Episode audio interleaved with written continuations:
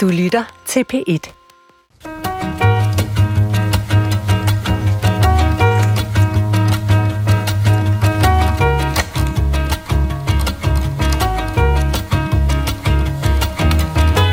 Men der er nogen, for hvem vejen slet ikke er jævn. Det gælder i høj grad for dem, der må slås med et handicap. Hos nogen er det nemt at se, hos andre er lidelsen usynlig. En af de usynlige lidelser, dronningen talte om nytårsaften, var psykisk sygdom. Hver tredje dansker får det før eller siden. Psykiske lidelser nærmer sig faktisk en folkesygdom, og sproget om de lidelser er det, vi undersøger i dag. For du er nemlig nået til ugens højdepunkt, tidspunktet på P1, hvor vi med en skalpel snitter sproget ud i sådan helt gennemsigtige øh, tynde skiver, og så lægger vi det under mikroskopet for at se, hvad der gemmer sig af hemmeligheder i det. Og sammenstemlet omkring dagens mikroskop for at indvende sproget om sindslidelser og afvielser er følgende tre. Min første gæst er øh, så stilsikker og, øh, og præcis en romandebutant, at hun fik en pris for at være det. Den fik hun sidste år ved Bogforum i København for romanen Unge Enheden, som handler om unge, der skal lære mange ting, blandt andet ikke at dø for egen hånd. Velkommen til dig, Fine Gråbøl. Tak skal du have. Du skal lidt tættere på mikrofonen, eller også skal jeg bare lige have skruet en smule op for dig. Ja. Du er her. Jeg Godt. Er her. Altså, Fine Gråbøl, Unge Enheden er jo en roman om et midlertidigt bosted for unge, og den er sådan løsligt baseret på dine egne oplevelser. Hvis jeg nu sagde, at den her roman handlede om unge, som har det svært i livet, hvad synes du så om den formulering? Jeg tror, jeg synes, den er lidt vag. Jeg tror, okay. jeg synes, vi har brug for sådan nogle lidt klare definitioner af, hvornår vi snakker om svært i livet. Fordi her er der jo ikke tale om nogen, der er droppet ud af gymnasiet og skal finde et arbejde, fordi de blev lidt stressede eller sådan noget. Altså, der er tale hvad, om... Hvad, hvad ville være en bedre betegnelse for de unge, som bor i boenheden her? Ungeenheden? Øh, jamen, det er jo det, der er svært. det er det, det, det, vi kommer til at bruge timen mere på. Det tænker jeg, det er det, vi skal snakke om. Præcis. Ikke? Dejligt. Øh, dronningen, som vi citerede i indledningen her, opfordrer os jo til at møde andre mennesker og deres livsvilkår med respekt og forståelse. Og det er faktisk det, som jeg synes, vi skal bruge de her 56 minutter på øh, at, at finde ud af. Min anden gæst i dag er måske i offentligheden mest kendt for et alter ego, som hun opfandt som en karakter i satireprogrammet Den Korte Radioavis. Karakteren hed Veronika Katinka Martsen, og hun fik øh, faktisk også sit eget tv-program på DR3, nemlig en pseudodokumentar, som det hedder, en mockumentary, om den fiktive karakters liv. Velkommen til hendes opfinder og kropslige hylster, forfatteren Anna Jul. Tusind tak. Anna, er det, er det muligt at sige, hvor grænsen gik mellem virkelighedens Anna Jul, som står her foran mig, og den figur, som du spillede, Veronika Katinka? Altså, jeg håber, at jeg er mindre irriterende, Anna. Øh, men derudover, så tror jeg, at det opløser sig meget øh, i processen. Og jeg tror, jeg vil jeg begynder at arbejde meget med en skildring, eller en sondring mellem det personlige og det private, og min kamp var ret privat. Mm-hmm. Så det var meget, altså min... Altså tv-serien Din Kamp, altså tv-serien Min, Min kamp, kamp, som den hed, præcis. var meget privat. Ja, forstået på den måde, at det var løsligt baseret på egne oplevelser. Okay. Anna, jeg, jeg forestiller mig, at det simpelthen ikke kan have skortet på opfordringer om at skamride den her karakter, altså Veronika Katinka Martsen, sådan helt ud i et hvert øh, spillested og et hvert koncerthus og kongresscenter i Danmark. Og alligevel har jeg forstået, at du begynder at lægge afstand til Veronika Katinka. Hvorfor gør du det? Altså, jeg vil sige, jeg vil gå så lang tid til at sige, at jeg har dræbt hende på Sherlock Holmes-måden. Okay. altså, hvis nogen kommer med et eksorbitant højt beløb, øhm, så kan jeg godt bringe hende tilbage fra de døde. Men okay. ellers er hun død. Nå, det mener du? Ja. Og altså... øhm, det har jeg simpelthen gjort for at prøve at se, hvem Anna, altså hvordan Anna skriver, og ja. hvordan Anna laver film og tv og så videre, så videre. Okay. Min sidste gæst i dag er ekspert, øh, og hun forsøger sådan set efter bedste evne at holde vores snudskafter helt nede i de sprogfaglige riller. Hun er seniorforsker ved Dansk Sprognævn, og også velkommen til dig, Eva Skafte Jensen. Mange tak. Eva, du kan jo høre, når jeg taler med Fine Gråbøl og Anna Jul her, at jeg danser jo i grovtræk lidt på æggeskaller om, hvad jeg siger om folk. Nu siger jeg det så igen i anførselstegn, folk med psykiske lidelser, eller ja. sindslidende, eller psykisk syge. Altså, hvordan kan det være, at det er så vanskeligt at finde en terminologi for, hvordan vi omtaler sindslidende? Det er der lidt forskellige grunde til. Og en af dem er, handler jo blandt andet om diagnostik. Altså, der er en hel masse, man man først inden for de sidste 10, 20, 30, 40 år har fundet ud af, for eksempel om forstyrrelser over for sygdomme, og, og så der, der er simpelthen store udredninger i gang. Men så er der noget andet, som går langt tilbage, som handler om, at vi kan være nervøse for at øh, møde ting, som vi ikke forstår. Og derfor kan vi også, og vi kan have svært ved at finde ud af, hvilke ord vi skal bruge om det. Øh, og der kan det for eksempel være altså, reaktioner, reaktionsmønstre, som vi ikke havde forudset, eller kan, kan, kan vække nervøsitet, og dermed også øh, gøre, at man kan have svært ved at sige, hvordan det skal omtales. Men altså, man kan jo se, at bare for at tage sådan et helt konkret eksempel, altså der var, der var jo på et tidspunkt en diagnose, som hed maniodepressiv. Ja. Øh, og den, den, holdt, den, den betegnelse er man holdt op med at bruge. Jeg ved ikke, hvornår man gjorde det, men altså nu kalder man maniodepressivitet øh, bipolar lidelse, tror jeg hvis nok. Har I, no, har I noget bud på, om I synes, det ene eller det andet er bedre? Hvad siger Anna Jul til det? Jamen, jeg tror, at Anna Jul har det sådan, at tilstanden jo er den samme. Altså, jeg tror, jeg har altid haft det sådan rimelig... Jeg er begyndt at rette folk, når de siger, at vejret er skizofrent. Jeg har selv en skizofrenidiagnose, og folk siger det som oftest, fordi de synes, at vejret er meget omskifteligt, ja. og nærmest har to forskellige personligheder. Ja. Og det er sådan en udbredt misforståelse ved skizofreni, at man er personlighedsspaltet. Øhm, men om man kalder skizofrenien noget andet, vil ikke ændre på, hvordan jeg havde det. Så jeg tror faktisk ikke, jeg har stærke følelser for, om det hedder det ene eller det andet. Altså nu siger du, at det er en almindelig øh, fordom om skizofren, at de har en personlighedsspaltning. Øh, den fordom kan jeg så oplyse, den har jeg også. Altså hvis ikke en skizofren har to forskellige personligheder, hvad har en skizofren så? Altså jeg kan jo kun tale ud fra mit eget, øh, min egen oplevelse.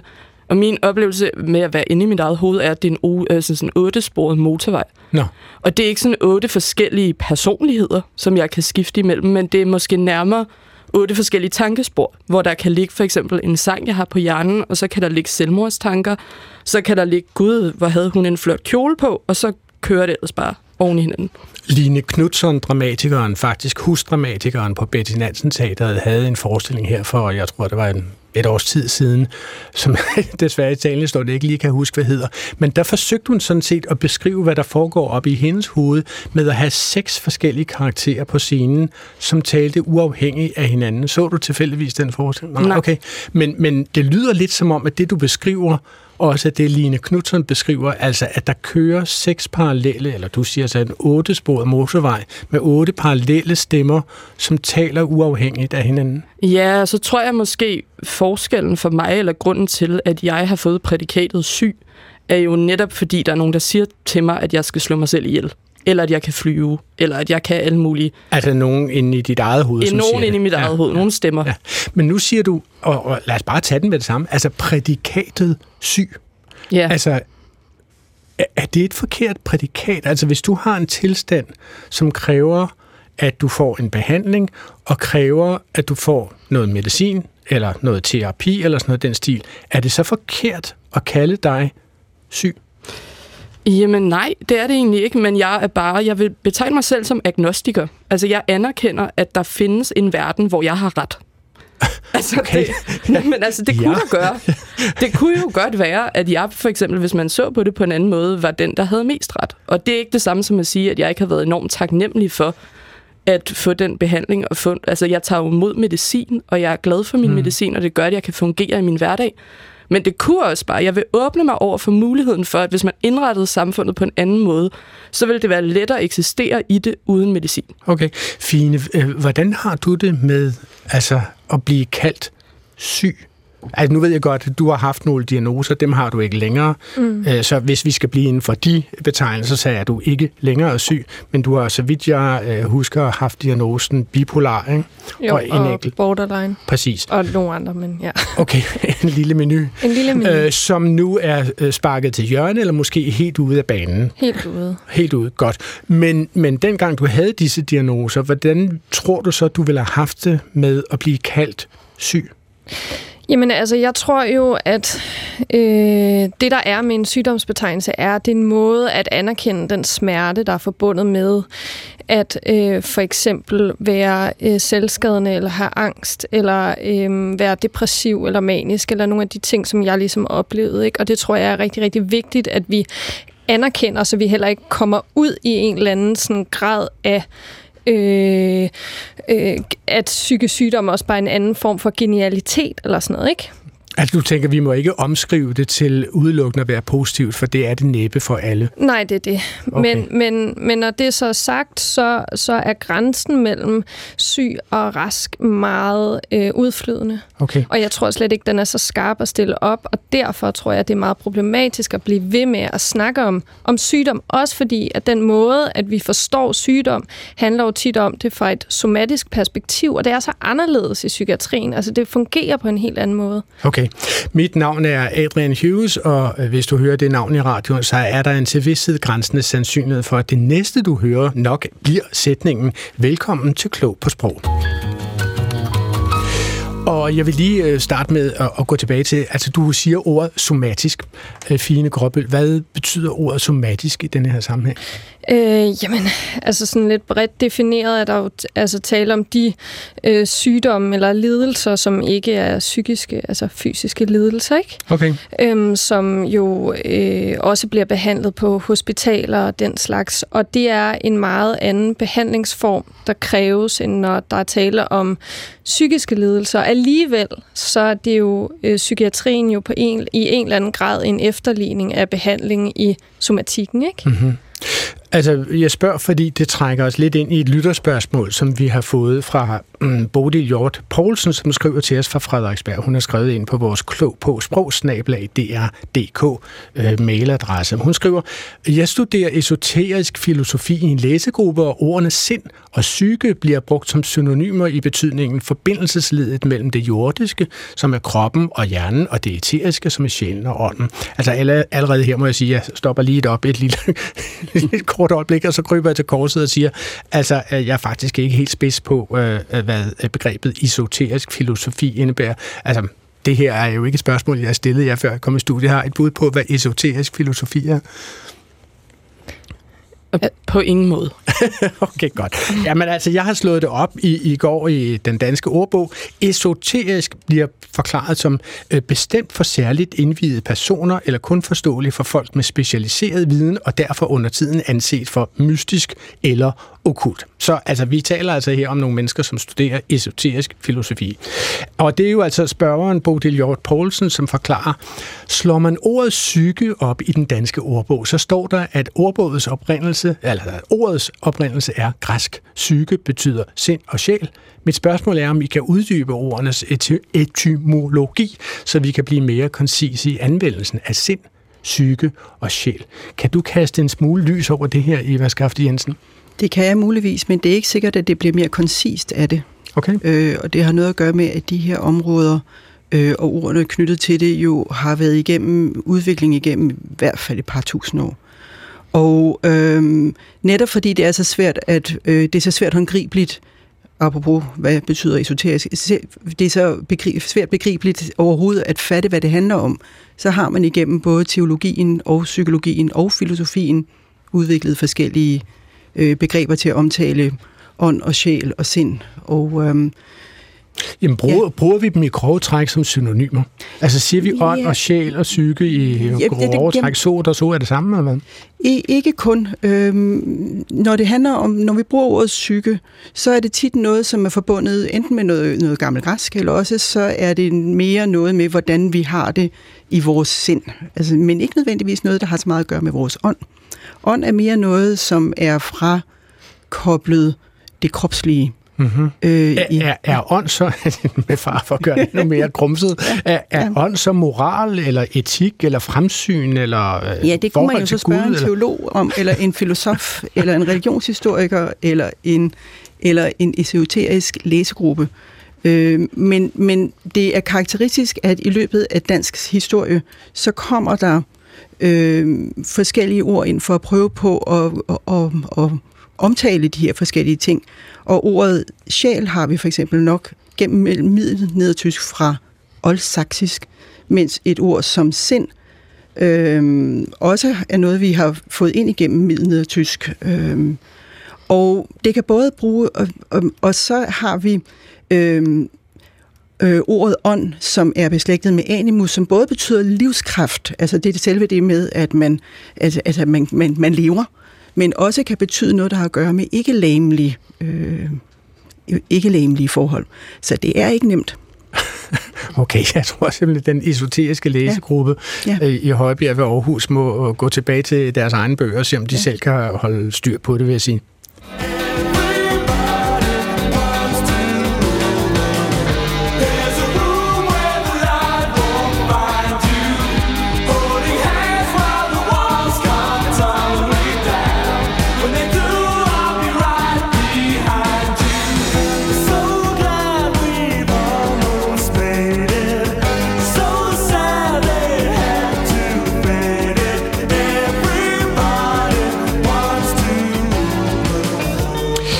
Gråbøl, du indleder din roman øh, uh, Unge Enheden med et citat fra Tears for Fears berømte ørehænger Everybody Wants to Rule the World. Den er fra 1985, hvis nogen skulle være i tvivl.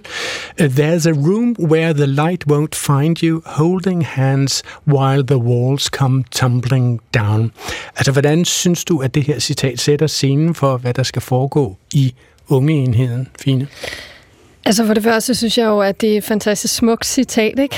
Mm. Og, og jeg elsker, når det kommer i sangen, fordi det kommer på det der meget sådan bombastiske, eller sådan pompøse sådan, øh, B-stykke, hedder det ikke? Mm. Musik. Jo, det tror jeg, det gør. Øhm, så det er jo fordi, at der er en karakter i bogen, der hedder Hector, som får et karaokeanlæg øh, hjem til bostedet ved hjælp af pædagogerne, og så står han ellers i flere timer hver eftermiddag og synger karaoke, og han synger meget Tears for Fears. Så jeg tænkte, det var ligesom sådan en, det er jo også sådan en, en kærlighedserklæring til Hector-karakteren, ikke? Øhm, det, der er fantastisk ved det her citat, det er, at øhm, det siger noget om at befinde sig i et værelse, der er meget, meget mørkt, men holde hinanden i hænderne imens. Altså på en eller anden måde at være i en form for dyb smerte eller føle sig afkoblet, men ikke være alene i den. Og det var det, jeg gerne Så det, det er en fejring af et fællesskab i ungeenheden, eller for disse mennesker? Ja, men et ambivalent fællesskab. Altså ikke en, ikke en entydig fejring, tror jeg. Altså at, at um, uh, there is a room where the light won't find you er jo dystert, men, mm. men de holder ligesom hinanden i hænderne imens. Okay. Og så, så det er et særligt sårbart fællesskab, ikke? Fint, må jeg spørge, hvad, hvad var dit sproglige projekt, da du uh, skrev Ungeenheden? Øh, jamen altså, øh, jamen det, det var der jo flere, der var mange, mange ting, ikke? Øh, en af tingene var, at jeg oplever, at fremstillinger af psykiatrien er fuldstændig gennemsyret af, af gamle klichéer, metaforer. Øhm, hvad, det, hvad er det for nogle uh, klichéer og metaforer, du tænker på der? Jamen altså for det første, så tænker jeg på, at mange fremstillinger af psykiatrien er ofte båret frem af sådan en meget stærk jeg-karakter, som øh, enten ligesom kommer ud af sin sygdom, eller bliver mere syg. Altså så der er en eller anden udviklingsfortælling i det. Mm-hmm. At man ligesom kæmper sig ud. Ikke? Øhm, og det var en ting, jeg rigtig gerne ville ud af. Jeg vil gerne skabe sådan en stemning af fuldstændig øh, enten klaustrofobi eller noget monotont, at der ikke ligesom sker noget. Øh, at karakter, jeg-karakteren måske også er lidt spøgelsesagtig, fordi det er vi heller ikke vant til psykiatrifremstillinger. Altså, når, når vi snakker om psykisk sygdom, så er det jo meget noget, der er individborget. Hvis vi har en karakter, der er psykisk syg, men vi ved ingenting om hendes baggrund, familie, historie, alting. Så hele det der, den der fortælling om, hvorfor hun blev syg, er jo skåret væk. Mm. Anna Jul, gen, genkender du det her, eller giver du Fine Gråbøl ret i, at, at man når man fortæller om psykisk syge, nu siger jeg så ordet sygdom, undskyld, det ved jeg ikke på, altså når man fortæller om sindslidende, at, det så, at der er et udviklingsforløb i det, at man enten udvikler sig ud af det, eller at man bliver mm. mere syg. Altså gen, mener du også, at det er sådan en, en matrice, som folk bruger til at fortælle om det her stof?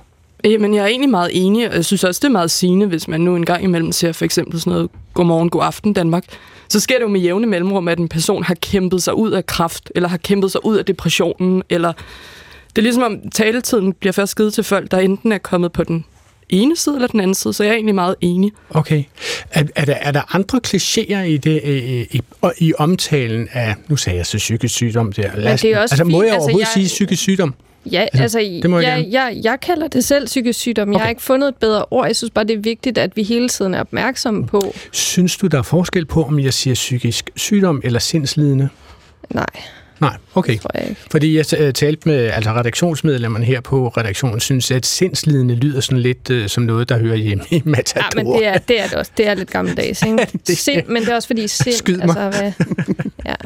Nå, men okay, fair nok. Så det må jeg godt. Men altså, men, man hører jo sådan, samtidig klichéer som altså for eksempel depressionens mørke. ja, Altså, den har præcis. man hørt meget. Præcis. Øh, er det en af de klichéer, du kender, Ja, Fine? ja, altså jeg tror netop det, altså de, alle de, øh, alt det billedsprog, Hmm. vi bruger enormt meget billedsprog, når vi snakker om psykisk sygdom, ikke? Altså depressionens mørke, eller øh, at galskaben ligesom er vild på en eller anden måde, Ja. eller øh, hvad kunne det mere være, sådan Indre dæmoner måske. indre dæmoner, altså alt det der, som... som øh, Men, men er det forkert at bruge? Altså, det er jo, Ja, det det, synes det er jo metafor. Altså, Nå, okay, så jeg- fortæl mig, hvorfor er det forkert? eller jeg synes ikke, det er tilstrækkeligt. Altså, jeg synes heller ikke, det føles troværdigt, eller øh, sådan det ligesom i hvert fald var øh, for mig, ligesom, øh, hvis man skal sådan knytte det til ligesom min egen oplevelse. Men jeg Mm. synes heller ikke, at det virkede troværdigt over for det sted, jeg vil beskrive. Mm-hmm. Altså, fordi at jeg, at det var også noget med, jo mere vi bruger nogle særlige ord og begreber, jo tommere bliver de ikke. De Mm. mister ligesom deres betydning. Anna, hvad, hvad tænker du om disse her øh, klichéer, som vi lige har sådan, sådan kastet ud i, i studiet? Altså depressionens mørke, øh, en vild galskab, øh, indre dæmoner. At, vil det være ord, du kunne finde på at bruge i beskrivelsen af de tilstande, vi taler om her? Nej, fordi jeg synes, der er noget eufemistisk, kan man sige det, Ja, det tror jeg over godt. dem. Eller Altså, sådan, at man omskriver noget til noget andet. Ja, altså forstået på den måde, jeg synes, det er meget smukke betegnelser egentlig. Og jeg synes, min oplevelse af at være syg, ikke at det har været udelukkende grimt, men det har været meget sådan, altså også givet i bukserne, fordi man får noget medicin, man ikke kan tåle. Altså, og det er jo ikke noget, som er særlig belejligt eller behageligt at høre for andre mennesker, men jeg synes måske,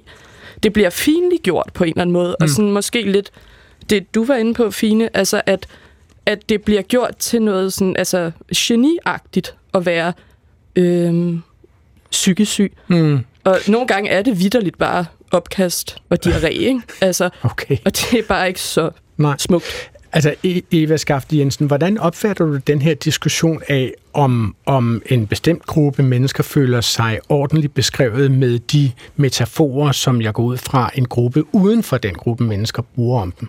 Altså, hvis vi nu lagde til grund, at jeg var ikke psykisk syg, det kan man jo selvfølgelig altid diskutere, men altså hvis jeg nu øh, omtaler en sindslidende som øh, hun var i depressionens mørke, det er, jo, det er jo mit forsøg på at beskrive en tilstand, som jeg øh, forsøger at se for mig og sætte mig ind i, i virkeligheden og forestille mig, at andre kan have det. Er det ikke en meget almindelig øh, sproglig handling, at man, at jo, det er en meget almindelig sproglig handling, og det er formodentlig, altså nu kommer vi så også tilbage til det med, med det klichépræget, at øh, i forsøg på at forstå, hvad det handler om, hvis man ikke selv har oplevet det, så kan man ty til nogle af de billeder, som man får leveret. Altså de er jo, altså de kommer jo med små sløjfer på, ikke? Der er en hel stribe af de, af de udtryk, man kan bruge. Og så kan man prøve, om man kan leve sig ind i dem. Og det kan man måske, og nogle gange kan det godt være, at man kan leve sig ind i dem, men det var egentlig ikke det, det handlede om. Men, men det kan godt være velment forsøg på at prøve på at forstå, hvad det handler om. Okay. Anna Jul, din serie Min Kamp løb jo over skærmen på DR3 sidste forår i marts, lige da hele Danmark lukkede ned første gang og dukkede sig for corona. Og øh, seriens hovedperson, Veronica Katinka Martin, som du nu siger, at du har dræbt på allerbedste Sherlock holmes manier hun er jo øh, hovedpersonen i den her serie. Hun er en ung digter, som har succes, og hun begynder at være kendt øh, sådan, de rigtige steder, politikens forside og den slags, i hvert fald kulturtillægget. Og her pitcher hun øh, sammen med en dokumentarfilminstruktør den reality-serie, som de gerne vil lave om hende til DR3's redaktør. Altså, øh, her har hun som hovedperson lige fortalt DR3's redaktør, at hun ikke ved, hvad DR3 laver, for hun ser aldrig tv. Der ligger også på DR.dk, der ligger et kæmpe lige nu øh, tema om ensomhed. Ja, ensomhed er jo ikke en diagnose. Altså, det er jo mere sådan livsvilkår, ja. skal du tænke på, så... Ja, jeg, jeg tror nu alligevel, det vil være meget godt for dig at se nogle af de ting, vi laver, mm. så du kan få noget inspiration. Og så tror jeg, at vi skal bede om en promovideo. Ja. Ja, så, og, så I vil gerne have det, I har lavet før, bare lidt anderledes, eller hvad? Nej. Nej. Vi vil gerne have, Ja. at du laver noget, hvor der er noget på spil. Ja, men der kommer til at være sygt meget Ja. på spil. Og det tror jeg, du henter i forhold til din psykiske sygdom. Ja, okay. Der kommer til at være sygt meget på spil, fordi Okay, mit liv er sådan en lang russisk roulette, ikke? Du ved. Bum mani, bum depression, bum skizofreni. Og sådan fortsætter det øh, til solen går ned hernede og sagt. Anna Jul, altså, øh, du parodierer jo sådan set de krav, der bliver stillet til den sindslidende fra DR3, for at de kan få en, en, en tv-serie til at fungere. Hvad er det for nogle, nogle krav, du lader disse her redaktører stille til Veronica Katinka i serien? Jamen altså, det er jo, at øh, de vil jo gerne, apropos det vi talte om før, have en form for sådan rejse i fortællingen. Det De vil have en udvikling. De vil have en udvikling. Mm. De vil gerne have hende til at digte sig ud af skizofrenien, fordi det er en meget belejlig måde, at hvis man nu bare skriver en bog, og så er det terapi, og så...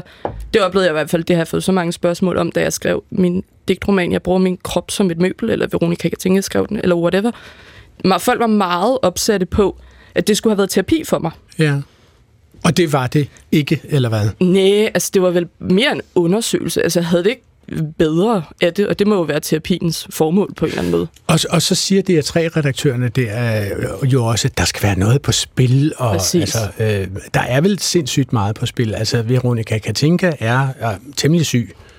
Ja, det vil jeg da sige. Øhm, og jeg tror, sådan, at det mit primære projekt med min kamp var ligesom at få afløb på en eller anden måde, uden at det var terapi, men afløb for de vrede følelser, jeg har siddet med, efter at have kæmpet nærmest 10 år for at få ordentlig hjælp. Mm-hmm. Øhm, og det, det, så jeg synes, at det der med, at man kan ikke se det på Veronica Katinka. Hun går i bad. Hun kan passe sit hjem. Hun ligner ikke forestillingen i mm. gåsøjne om en psykisk syg. Mm. Og derfor får hun ikke hjælp, og det er det eneste, hun vil have. Og det er bare misforståelsen af, at der ikke er nok på spil mm. for hende allerede der, tror jeg. Og så er Men... det jo bare en til en noget, folk har sagt til mig. Jeg har jo bare transkriberet alle de åndssvage kaffemøder, jeg har været til rundt omkring i byen. Ikke? Okay. Altså nu opfatter der, jeg jo ikke dig, Anna, som, som, som en, som, som går efter at få medlidenhed fra andre, men altså men som en, som gerne vil underholde ikke? Øh, i den her sammenhæng. Men at Veronica Katinka står jo i den her serie og viser sine cutter ar frem, fra at hun har øh, snittet sig i armene, skåret sig i armene. Øh, hun viser dem til dokumentarfilminstruktøren, og dermed også til os. Det er jo det er altså, med, helt ufatteligt, det nærmest ubærligt smertefuldt sted at være. Altså, hvordan, hvordan kan det blive komedie, Anna? Jamen altså, det har der, hvis jeg tjekker min inbox, også været mange, der synes, at det var det ikke. Okay. Altså forstået på den måde, at de i hvert fald ikke synes, det var passende. Mm.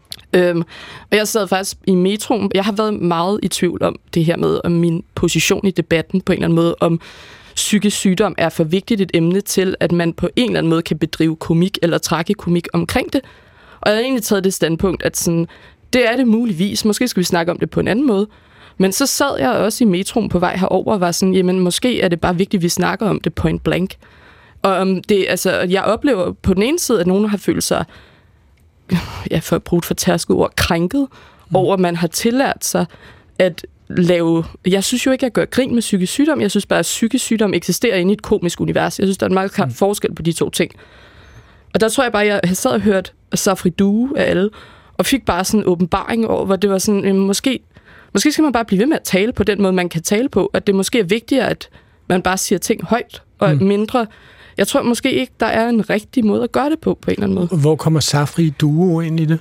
Men jeg hører meget Eurotrance, så den er på sådan en spilleliste. The og så Bongo-song eller sådan Præcis, øhm, og jeg ved ikke lige, hvorfor den fik lov til at spille i dag, men det var nok, fordi jeg var i gang med at tænke Ja. på Du, noget du andet. tænker godt til stadion rock. det kan man sige. Altså, Fine Gråbøl, altså, hvad, hvad, hvad tænker du om det her med at trække diskussionen om psykiske lidelser ind i et komisk rum, som Anna har gjort? Jamen altså, jeg er meget enig, og jeg, altså, øh, psykisk sygdom er også bare, altså der er virkelig mange øh, sjove øh, situationer, Hmm. man kan opleve, hvis man for eksempel har været indlagt på et psykiatrisk afsnit. Altså det er der bare virkelig. Og, øh, og jeg tror... Men det er ikke det Nå, men- greb, du bruger, kan man sige, Og det, Altså, jeg, i altså, jeg, jeg synes selv, at, at min bog faktisk er meget sjov.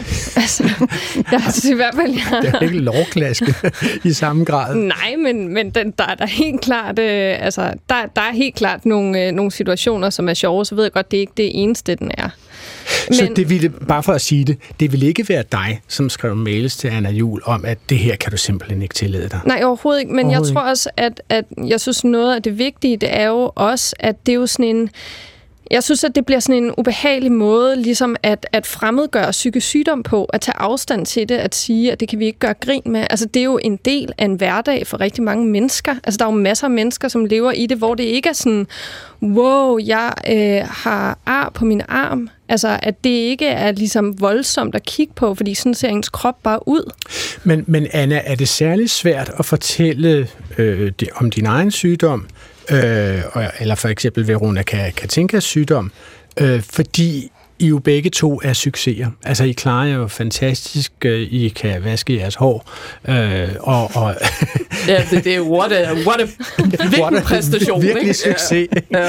Ej, men det er også som se, succesfulde øh, forfattere. Øh, Veronica Katinka har udgivet en bog, øh, øh, været på forsiden af politikens kulturtillæg osv.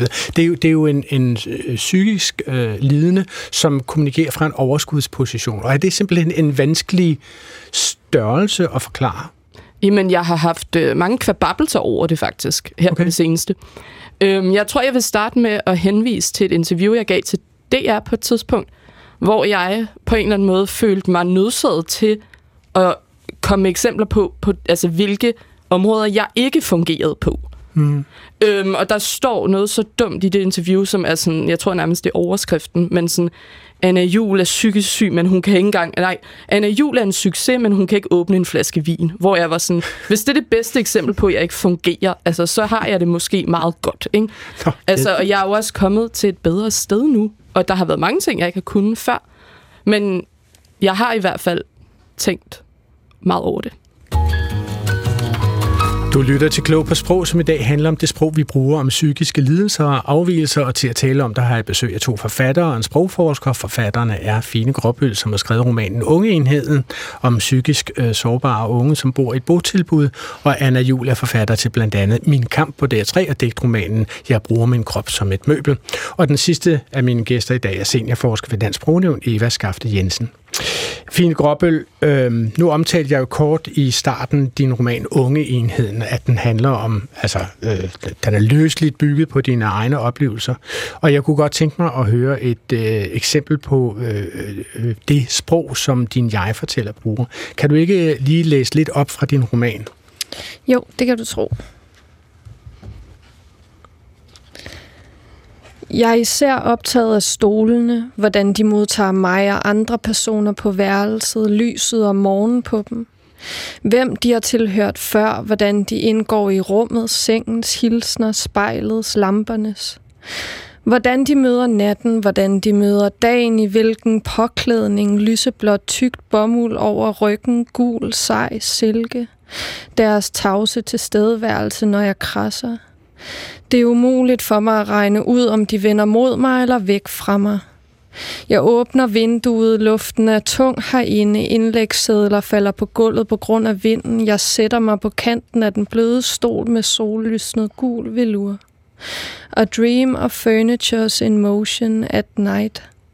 Jeg smider jævnligt ting ud. Det bekymrer mig ikke, at jeg fortryder det senere. Jeg er ikke stum, men overlader sproget til værelset omkring mig. Den afskallede maling, det skinnende linoleum, gulvets grammatik. Jeg tager reolen på som et forklæde, smækker døren bag mig og går ud på den linde gang.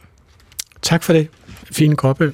Øhm, kan jeg få sådan en umiddelbar reaktion på sproget her, Eva Skafte Jensen? Hvad tænker du, når du hører den her oplæsning? Jeg synes, det er meget smukt. Øhm, og jeg lagde mærke til, at der sker en udvikling undervejs, altså hvor det først er, at øh, en fokusering på, på stolen, og hvordan den er i rummet, og altså noget, der foregår væk fra, fra personen, men personen relaterer sig til stolen, orienterer sig i forhold til det, så træder personen ind i rummet på et tidspunkt, og påklæder sig jo faktisk bogstaveligt øh, møblerne i rummet. Det synes jeg er en meget flot udvikling.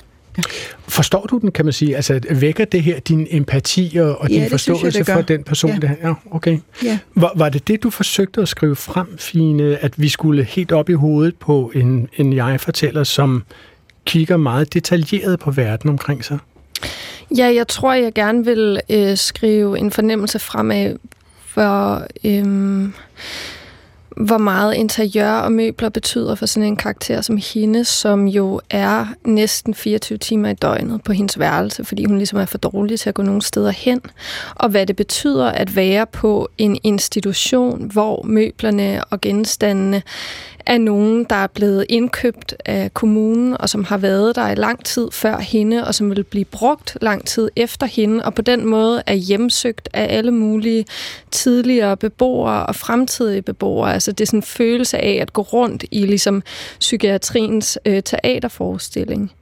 Øhm, og det der med ligesom at tage møblerne på sig, er jo også en måde, at hun ligesom, det er ikke, at hun bliver tingsliggjort som sådan en, i en negativ forstand, det er bare ligesom, at, at de er, ja. Hvis jeg må sige, jeg, jeg oplevede det som, at hun ligesom træder ind i det rum. Ja. Altså, at hun begynder med at være uden for det, og, og med at være distanceret i forhold til stolen, men relaterer sig mere og mere til stolen og rummet og møblerne, og ligesom annammer det, altså tager ja. det på sig. Ja. Altså, jeg, jeg synes jo sådan set, øh, at man bliver tvunget til at kigge igennem, at kigge på verden gennem den her jeg-fortællers øjne. Ikke? Og for mig forekommer det, at, at hun bliver så detaljeorienteret, at hun fuldstændig mister overblikket og ser, hvad der er ved siden af. Næsten som om, at man panorerede gennem rummet, øh, kiggende igennem et sugerør eller sådan noget den stil. Man kan se en lille bitte tekstildetalje lige foran sig, men ikke hvad det er for en stol, der omgiver det osv. Mm. Øhm, altså, det giver mig en fornemmelse af at være, lad mig så sige, sygeligt optaget af detaljer. Er det er det, det, jeg skal have? Mm, jeg tror ikke selv, jeg vil beskrive det sådan. Altså Nej. nu, er, nu har jeg jo skrevet en, en roman, så hvordan man ligesom fortolker det, det er jo op til Okay. læseren også, ikke? Anna Jul, Men- hvad tænker du, når du hører det her øh, citat fra øh, unge enheden? Jamen, jeg tænker, og det synes jeg er en kæmpe præstation, men det sætter jo tank, eller det sætter ord på mine tanker også, Okay. selvom jeg ikke har oplevet det samme som Fine har, og vi muligvis ikke har, altså nu kan jeg så forstå, at din diagnose er væk, men jeg tænker, at vi har ikke det samme erfaringsgrundlag, men det føles som om, det, det føles meget oplevet. Okay. Altså sådan, der er en oplevethed over det. Altså, du synes, du kan sætte dig ind i den her jeg-fortællers oplevelse af verden? Ja, og det sjove er, at jeg ville bare have beskrevet det på en meget anden måde. Ja. Du skriver, Fine Gråbøl, om gulvets grammatik. Altså, hvad, hvad kan det være for noget? Ja, det er et godt spørgsmål. Det er måske sådan, øh, det er ikke sikkert, at jeg kan forklare det sådan, øh, bare sådan kort, men det handler jo om, at, at ligesom at vi har et sprog, så har øh, det rum, der omgiver jeget, også et sprog, taler på en, på en særlig måde, og hvordan, at hvis tingene ligesom bliver flyttet, så ændrer det også på, på syntaksen for eksempel. Okay.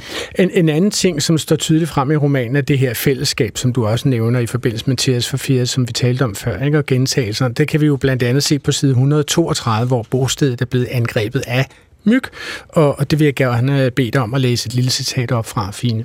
Ja. Vi laver myggebalsam af eukalyptusolie og olivenolie, gør os fedtet og glatte om aftenen. Vi hænger smidige stykker af ostelæret foran vinduerne, binder knuder i enderne, ligger og ser dem lyse blegt, lader vinden puste dem op og trække dem ind. Vi tager handsker, tøj og huer på. De tyndeste vi kan finde, men vi bliver et. Vi bliver alle et op. Vi går op og ned ad gangene og krasser. Vi laver kløpinde af sammenbundne blyanter. Vi sidder på række og klør hinandens rygge i flere timer. Vores hud bliver spændt ud som overfyldte vandballoner. Vi duber kold mynte på mad på stikkene, lader det lindre lidt tid. Eva Skafte Jensen, hvad tænker du, når du hører det her? Jeg tænker på, at der er her en beskæftigelse, som samler, altså som faktisk får beboerne til at gøre noget sammen, hvor det andet var, øh, hvor det første, du læste højt, det gik fra inde fra individet, som faktisk bevæger, til sidst bevæger sig ud på gangen, hvor man nu må formode, at der kan være andre mennesker. Så er det en anden, en anden situation, fordi der her gør de forskellige beboere noget sammen. Anna, får du den samme fornemmelse af at være oppe i hovedet på jeg-fortælleren, når du hører det her øh, uddrag, som du gjorde før? Altså, jeg øh, hæfter mig meget ved, at sådan, og det er jo faktisk apropos klichéer, også det der med at have insekter i hovedet. Men jeg synes bare, at myg er ret spændende. Altså, jeg, det er jo givetvis noget, der er sket i virkeligheden, men som metafor for sindet, om man vil, så er det jo føles det at være mig nogle gange som at blive stukket af 15.000 myg inde i hovedet Okay. på en eller anden måde. Så jeg synes, det fungerer på begge planer. Okay. Fine, jeg, jeg har et par punkter, jeg gerne vil dykke ned i det, du øh, lige har læst op her. Ikke? Altså, der ligger jo en række rytmiske gentagelser i teksten. Altså, vi gør dit, vi gør dat. Altså, man har sådan en indtryk af et menneske, som næsten, jeg havde nær sagt, altså sidder og vipper rytmisk og fremsiger det som et mantra, eller sådan noget af den stil. Øh, er, det, er det også sådan, du har tænkt det, da du skrev det? Altså, øh, lige den her passage er jo sådan ret særlig, fordi den skiller sig også lidt ud fra resten af bogen. Øh, det er en meget varm sommer, og det er meget sådan klaustrofobisk og indelukket med alle de der myg, og de gør jo alle mulige øh, forskellige ting for ligesom at prøve at få de der myggestik til at være med at klø, hvilket jo også, som du siger, Anna, altså kommer jeg til at tænke på, det er jo egentlig også på en eller anden måde en metafor for noget, vel, måske. Men, men, øh, men det er klart, at fra at være en jeg-person, så går de hen til at blive et vi, ikke? Og de går hen til at blive et vi, der gør de samme ting. Øhm, og det tror jeg da helt bestemt er øh, et vigtigt spor i bogen, det med rutinerne. Altså det er en bog, der handler meget om rutiner og hvad de ligesom gør, fordi rutinerne er forjaget for de andre også i virkeligheden en, en vej til overlevelse. Ikke? Hmm. Det er det, der skal redde dem. Men der er det der lille øh, personlige pronomen i flertal, vi. Øh, og der er faktisk forsket om det. Der er en fyr, der hedder Mohammed Al-Mosaivi, som er Ph.D.-kandidat øh, ved psykologi øh, på University of Reading i Storbritannien, England formentlig. Han peger på, at mennesker med depression har tendens til at bruge betydeligt flere førstepersonspronomener og betydeligt færre anden persons. Eva Skafte Jensen, altså, du har jo også set den her undersøgelse. Hvorfor er det, at, at pronomenerne i første person er så fremtrædende? Ja, det er fordi, de øh, fokuserer på første person, det vil sige jeget selv. Og på den måde kan man sige, at de også øh, tager udgangspunkt i jeget, og måske, og det er jo så det, man mener i den undersøgelse, øh, kan give signal om, at man er meget optaget af sig selv og sin tilstand, hvis man er på vej ind i en depression eller befinder sig i en Mm. depression. Og der er lavet nogle forskellige maskinelle undersøgelser. Det er faktisk lidt interessant, at man nu har lavet sådan nogle øh, algoritmer, som, som, som analyserer, som maskinanalyserer folks sprog, og har fundet ud af, at dels er der noget med pronomener, men også noget med, øh, hvad for nogle ord man bruger til at beskrive øh, verden og tilstand med, altså positive ord, negative ord osv., og, det, og at nogle gange, så kan de her maskiner finde nogle mønstre, som menneskene ikke kan, fordi menneskene, som sidder og analyserer, selv lægger ting og, Mm. får forståelser ind i analyserne. Altså analyserer det for meget, eller Ja. fortolker det for meget, ja. Ja. før de ser de, de rene ja. Ja. rå fakta Ja. inde? Anna, Øh, Jeg synes, i den her sammenhæng er det lidt interessant, at vi jo faktisk ikke kun er første personal, men også er flertal. mm, Fordi jeg mener, at den undersøgelse, du refererer der, i, faktisk i høj grad handler om jeg, jeg, jeg, mig, mig, mig. okay. Og der er vi jo faktisk ret anderledes, fordi det involverer andre Et fællesskab. Ind i, ja, det ja, involverer der andre er end et selv. fællesskab Ja. vi. Ja. Genkender du, Anna, øh, sådan en, en, en, en meget større beskæftigelse med jeget end med fællesskabet? I hvert fald i de perioder, jeg har været meget deprimeret. Altså, der, er jo, altså, der har jeg jo været, som man er, sindssygt selvoptaget. Altså, på ikke nødvendigvis ordets ondskabsfulde betydning, men jeg har været meget optaget hele tiden af, hvordan har jeg det lige nu? Hvorfor er det sådan her for mig? Og så videre, så videre. Så det kan jeg godt genkende. Okay. Øhm, altså, jeg kunne godt tænke mig at gå ind i psykiatriens diagnosesprog, altså det sprog, som behandlere bruger til at kommunikere med hinanden. Og, og Anna Jul, øhm, altså lad mig prøve at høre, hvad, hvad kræver det af sproglige færdigheder at kunne begå sig i psykiatrien og få den behandling, som man skal have? Du siger, at du har haft en 10 år lang kamp for at få den behandling, som du burde have haft for 10 år siden. Hvad kræver det at tiltvinge sig den behandling? Jamen, for mig skete der først noget, da jeg fik det så dårligt og kom så langt ud, at jeg blev indlagt. Øhm, og efter det føltes det som om, at alle verdens døre åbnede sig for mig. Så var der ikke altså, det behandlingstilbud, jeg ikke kunne komme i, og der var Okay. ikke de diagnoser, jeg ikke kunne få, og så videre. Men jeg vil bare sige, at det kræver sindssygt meget af en og ens pårørende, hvis, og jeg er bare prisket af, at jeg har stærke, altså ressourcestærke forældre, som har kunne hjælpe mig i den her kamp, og jeg, mit hjerte bløder for folk, der ikke har de samme vilkår som mig. Og det synes jeg bare er et virkelig sådan væsentligt, altså at den er mega biased, psykiatrien.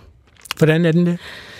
Jamen altså, på den ene side, jeg synes, det er et meget godt eksempel. Øhm, jeg har sådan lidt stresssymptomer for tiden, og gik til lægen, fordi jeg havde ondt i hjertet. Og sådan, jeg blev taget mega alvorligt, indtil lægen slog op i min journal og kunne se, at jeg var skizofren. Så fik jeg at vide, ved du hvad, det er bare noget psykisk. øhm, ah, ja, det, kan det, også blev ikke, det blev selvfølgelig, nu det mig, der giver lægen en ond lægestemme. Ikke? Mm. Men, men sådan betydning af ikke at blive taget seriøst i somatikken heller, fordi mm. man har et label på sig, okay. synes jeg er ret problematisk. Altså i din roman, øh, Veronica Katinka, Martens roman, Jeg bruger min krop som et møbel, øh, er der jo citeret fra virkelighedens Anna Jules virkelige journaler. Jeg vil lige øh, læse kort op fra dem, fordi det er jo et meget fint eksempel, som vi ikke normalt har adgang til, ved at sige en patient, patientjournal. Ikke? Det kan lyde for eksempel som sætninger som disse. Patienten fortæller, at hun altid har haft lyd på sine tanker og troede, det var normalt. Patienten har siden 15-årsalderen haft selvmordstanker, aldrig forsøgt selvmord, men sidste år skrevet afskedsbrev. Tanken om hendes forældre og dem, der kan risikere at finde hende, bremser. Patienten er informeret om, at der kan være tale om flere forskellige diagnoser, herunder depression, borderline-tilstanden, personlighedsforstyrrelser og muligvis egentlig psykose eller skizotopi. Diagnostisk udfylder patienten kriterier for skizotopi, men betydelig ops for prodomal tilstand. Er, er, er det sådan et sprog om dig selv, du læser, når du går ind og tjekker din egen journal på sundhed.dk, Anna? Ja, og jeg gør det af samme årsag meget sjældent, fordi jeg bliver bare i så dårlig humør af det. Okay. Hvad tænker du om det, Fine Kroppel? At høre den her, Jamen, at det, det, det rå, kan man kalde det, det rå behandlersprog. Jamen altså, jeg har også været meget optaget af det her journalsprog, fordi det er et meget særligt sprog, og der er sket noget helt specielt ved at være patient i psykiatrien efter, at øh, sundhedsplatformen ligesom indgik en reform, hvor at før i tiden, så var øh, ens sundhedsjournal jo noget, man ligesom skulle anmode om at få tilladelse til at læse. Det var også en, som øh, sekretæren, altså lægens sekretær, simpelthen sad og skrev ind. Så hvis man læser journaler fra før den tid, jeg har journaler fra, da jeg var i børne- og ungdomspsykiatrien, der er det sådan meget sådan ren, klar, sammenhængende prosa, hvor jeg også bliver betegnet som Josefine og ikke som PT, altså patient. Men ja. efter at sundhedsreformen ligesom indgik den her, øh, eller blev reformeret sådan så, at, øh, at journalen blev tilgængelig for for patienten hele tiden. Altså hvis man er indlagt, så kan man jo logge ind og se lige efter, man har ja, snakket med en læge, hvad de har skrevet. Ja, ja. Og det tror jeg, altså plus at lægerne og sygeplejerskerne har jo ikke ordentlig tid til at sidde og skrive dem. Det går sindssygt stærkt. Det kan man også se, at der er alle mulige forkortelser. Det er voldsomt at læse. Altså, Men det er du siger, du, du tror, at der er sket en udvikling. Hvilken udvikling tror Jamen, du, det er det, sket? jeg mener, at, at efter at sundhedsplatformen er blevet tilgængelig for patienter så nemt, og at man har fjernet ledet mellem øh, tekstene, altså sekretæren. Det er ikke længere en sekretær, der sidder og skriver det ind langsomt, men at lægen skal sidde og skrive den næsten imens han er samtaler, så gør det, at journalen bliver sådan rå og øh, også mere ja, og upersonlig. Okay, så med den er de blevet der- mere upersonlig og mere fremmedgørende, fordi øh, altså, lægen i grove træk skriver den ind samtidig med, at han taler med patienten? Ja, det er det. Og Eller i at hvert det fald blevet, hurtigt efter, at det er blevet mere sådan alment, at man bare kan gå ind og læse sin journal, og på den måde hele tiden have en holdning til, der, hvad mm. der bliver skrevet. Fordi journalsproget er jo ikke tiltænkt patienter. Hmm. Eva Skaft Jensen, hvordan opfatter du det sprogligt set, når jeg læser op fra Anna Jules øh, journal her? Altså for eksempel, det, jeg sluttede jo med at sige, at diagnostisk udfylder patienten kriterier for skizotopi, men betydeligt ops for protomal tilstand. Ja, Hvad det forstår du? jeg simpelthen ikke. Nej, Altså, okay. i de- Anna, har du slået det ja. op? Kan du fortælle Eva, hvad det betyder? Øh, nej, jeg tror, jeg har valgt, øh, altså sådan, hvad fuck er det? Altså protomal tilstand, og det er sikkert en fejl i min personlighed, at jeg ikke er gået Det kan ind. du skrive ind i journalen jo. Hvad ja, fuck er det? præcis. Spørgsmålstegn, Og, spørgsmål. Øh, bare sådan, så jeg har faktisk aldrig googlet det, men jeg tror, Jamen, at det har noget, vi. Når der vi. står betydeligt ops ud for Ja. noget, så er det som regel aldrig godt. Nej, det er det ikke. Altså, prodomal tilstand har vi jo googlet i går, og det betyder øh, tilstanden, før man skrider til handling for en okay. Patients vedkommende. Så man skal selvfølgelig være opmærksom på, om, om nogle af de symptomer, som fører op til eventuelt, for eksempel selvskadende virksomhed, eller hvad det nu måtte Ja. være, det skulle være ja. Prodomal tilstanden. Men, men, men nu hører du jo så Ja. fra, fra øh, Fine Gråbøl. Ja. blandt andre, at det her er jo instantly available. Altså, Jeg synes det faktisk, øjeblik- det er virkelig, virkelig interessant, og jeg, er, altså, jeg var faktisk ikke klar over, at der var sket det skift. Jeg stod længe og ventede på, om, øh, at du ville sige, at der var to journaler. En, som var den formidlede, og en, der var øh, og en, der var, skal man sige, det som var, var, var lægens noter. Men, men sådan forholder det sig ikke. Nej, det er det simpelthen ikke. Altså, så, så den, Ja. ja. den journal, som de skriver, Ja. ja. jo både til kollegaer ja. og til patienter, det er jo Ja. en fuldstændig umulig læser at skrive til. Altså, Ja, ja, det, det er stiller det. virkelig store Ja. ja. krav til sproget. Ikke? Altså, fordi jeg havde, og det var derfor, jeg havde en forventning om, at der måske var to journaler. Altså en, som var intern, som man bruger, fordi det er godt at have en fagjargon at tale om tingene i. Det bliver meget, meget præcist til det. Og så en, der var vendt mod øh, patienten og andre medlæsende. Nej. Okay. Og nu spørgsmål fra lytterne. En lytter har skrevet til os på klog på sprogsnablag.dr.dk, fordi hun er optaget af selve ordet diagnose, og hvordan vi bruger det. Det er Vibeke Reinhardt, som skriver til os fra Højbjerg, lidt uden for øh, Højbjerg, lidt uden for Aarhus. Jeg er blevet tr- godt træt af, at ordet diagnose bruges på en meget nedsættende måde. Der omtales for eksempel, at flere forbrydelser begås af folk med en diagnose. Det er som om, at hvis man har en diagnose, så må der være noget galt. Jeg har diagnosen brystkræft for eksempel, og jeg synes altså ikke, at jeg hører til dem, som begår forbrydelser. Altså, er det blevet sådan, at ordet diagnose i sig selv har skiftet betydning, og at nu dækker en psykisk sygdom, og dermed kan bruges nedsættende, eller hvad, skriver altså Vibeke Reinhardt. Hvad kan vi svare, Vibeke? Vi kan svare, at det ikke er sket sådan, at, øh, at ordet diagnose i sig selv har fået en nedsættende betydning, men at lige præcis de sammenhænge, hun omtaler her, der bliver det brugt om nogle bestemte øh, folk, som har problemer, som så åbenbart enten kan forklare eller forsvare eller give indblik i, hvorfor man begår visse former for forbrydelser. For eksempel voldsepisoder i nattelivet. Øh, men det er jo ikke den type diagnose. Det er jo også det, hun selv påpeger. Hun har en diagnose brystkræft. Øh, men det er jo ikke ordet diagnose i sig selv, som er blevet, som er blevet nedsættende. Men, men burde man sådan generelt afholde sig fra at skrive øh, diagnoser, når, når der opstår forbrydelser, man skal rapportere om i pressen og andre steder, Anna? Jamen, det ved jeg ikke, om jeg kan svare på, men det, jeg kan sige, er jo, at ligesom at jeg har, jeg laver også film og tv, og en meget udbredt trope er jo, at hvis man opererer med en seriemorderkarakter, så er vedkommende altid øh, skizofren, eller har en eller anden diagnose. Ja. Øhm, og det er jo fordi, tror jeg, at det er det betyder jo, at hvis vi udrydder psykiske lidelser på en eller anden måde, så vil vi per automatik også udrydde seriemordere. Mm. Og det er bare enormt svært for folk at forholde sig til, at der kan være ting, der ikke skyldes noget, tror jeg. Mm. Så jeg tror i højere grad, det, det er for at give folk en forklaring, og dermed mm. også en beroligelse på en eller anden måde, at det var bare fordi, han var psykisk syg, og han gjorde, som han gjorde.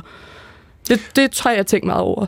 Altså, jeg synes, når du nævner det, så er jeg simpelthen nødt til at spille Anthony Hopkins i, i rollen som Hannibal Lecter, den alt spisende eller mange spisende øh, kannibal fra Silence of the Lambs, altså ondskabens øjne på dansk. Han øh, har en konsultation, tror jeg nok, man må sige, med Jodie Fosters unge detektiv, hvor han fortæller, at han fik besøg af en mand, som skulle stille ham spørgsmål ved velkomstmåtten en dag. A census taker once tried to test me. I ate his liver with some fava beans and a nice Chianti.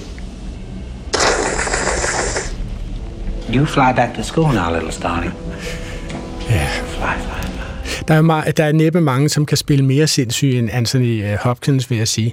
Men, men, men han, han repræsenterer jo sådan set en arketype i hele populærkulturen, ikke, Anna? Altså, at, at ne- Jo. der er ikke nogen forbrydere i populærkulturen, popkulturen, som ikke er sindssyge på den ene eller på den anden måde. Men det er det, der er utrolig interessant ved Jokeren fra The Dark Knight Nolans. Altså, at han skifter historie hele tiden, så vi ved faktisk ikke, hvorfor han gør, som han gør. Han har ikke noget motiv. Nå, og det er okay. derfor, han bliver... Altså, der er jo sandsynligvis noget bimlende, bamlende galt med ham, fordi ja. ellers ville han ikke gøre, som han gjorde. Men vi får aldrig forklaringen på det, og det er ret interessant. Men, men man kan sige, øh, altså nu lever, du er jo selv øh, forfatter og også øh, uddannet manuskriptforfatter. Altså manuskriptforfatter lever jo af at skabe spændende historier. Og, og hvis ikke, man er jo nødt til at give altså forbrydere for eksempel. Hvis De det skal have et ghost, Ja, de skal som have et ghost, ikke? Så der skal være noget i, bag, i baghistorien, som, man kan tænker, som retfærdiggøre, jager. hvorfor de er så dumme, som de er. Ja, ja. Så det er jo meget spændende. Men, men, men vil, du, vil du sådan principielt set sige, at man skulle holde sig fra at bruge psykiske lidelser som det ghost, som kan drive en historie? Nej, men jeg synes bare, at der må, altså, kodeordet i hele den her sammenhæng er jo egentlig bare respekt. Hvis mm. man har for eksempel en karakter, der har haft nogle rigtig hårde livsvilkår, så må man mm. også yde det noget respekt, i stedet for at det bare kommer i sådan en sidebemærkning om, omkring andet vendepunkt. Når han havde også psykiske udfordringer, og derfor begik han selvmord. Mm. Druk. Men, men for lige at vende tilbage til det der diagnosesprog, som vi talte om før. Ikke? Øhm, altså, jeg tænker jo umiddelbart om sådan et diagnosesprog, at når man er øh, syg, øh, skal behandles for et eller andet, man bliver jo aldrig behandlet af den samme. Altså, folk skifter jo job hele tiden, de bliver pensioneret. Disse her behandlere har behov for at have et sprog, hvor de kommunikerer til hinanden om, hvor står vi nu, hvad er for, forhistorien, og hvad, hvordan kan vi gå herfra. Så jeg synes, selvom de bruger sådan et ord som prodomaltilstand, øh, som, som jeg omtalte før, så vil jeg synes, det var en naturlig del af en af et, psykiatrist, et psykiatrisprog. Altså, mener du, øh, Fine, at man, at man kan gå uden om den type sprog, når man skal, skal have, og nu siger jeg så, at man skal have, jeg forudsætter, at man skal have et behandlersprog. Kan man gå uden om den slags fagsprog? Nej, altså jeg tror, det er vigtigt, at vi adskiller de forskellige sprog, der så findes. Altså, Okay. øhm, nu ved jeg ikke, hvor meget jeg kan nå at sige. Meget, meget lidt. Jeg er øhm, simpelthen ikke lige opmærksom på tiden. diagnoser det, er et meget store spørgsmål. Diagnoser er et teoretisk værktøj til læger. Det er ikke en betegnelse for, hvem man er som menneske, men det kan være meget, meget vanskeligt, når man lider af en psykisk lidelse, at adskille de der to, og vanskeligere, end hvis man får en somatisk diagnose. Det blev desværre det aller sidste ord i denne udgave af Klog på Sprog for i dag. Jeg har haft øh, besøg af mine fine gæster. Fine Gråbøl, som har skrevet romanen Ungeenheden, Anna Jul forfatter, og seniorforsker ved Dansk Brugnævn Eva Skafte Jensen. Udsendelsen er tilretlagt af Clara Witt og Svala Sigfuser som også stod for teknikken og præsenteret af mig, Adrian Hughes. Vi høres ved næste fredag op til middagsradioavisen på Genhør. Gå på opdagelse i alle DR's podcast og radioprogrammer. I appen DR Lyd.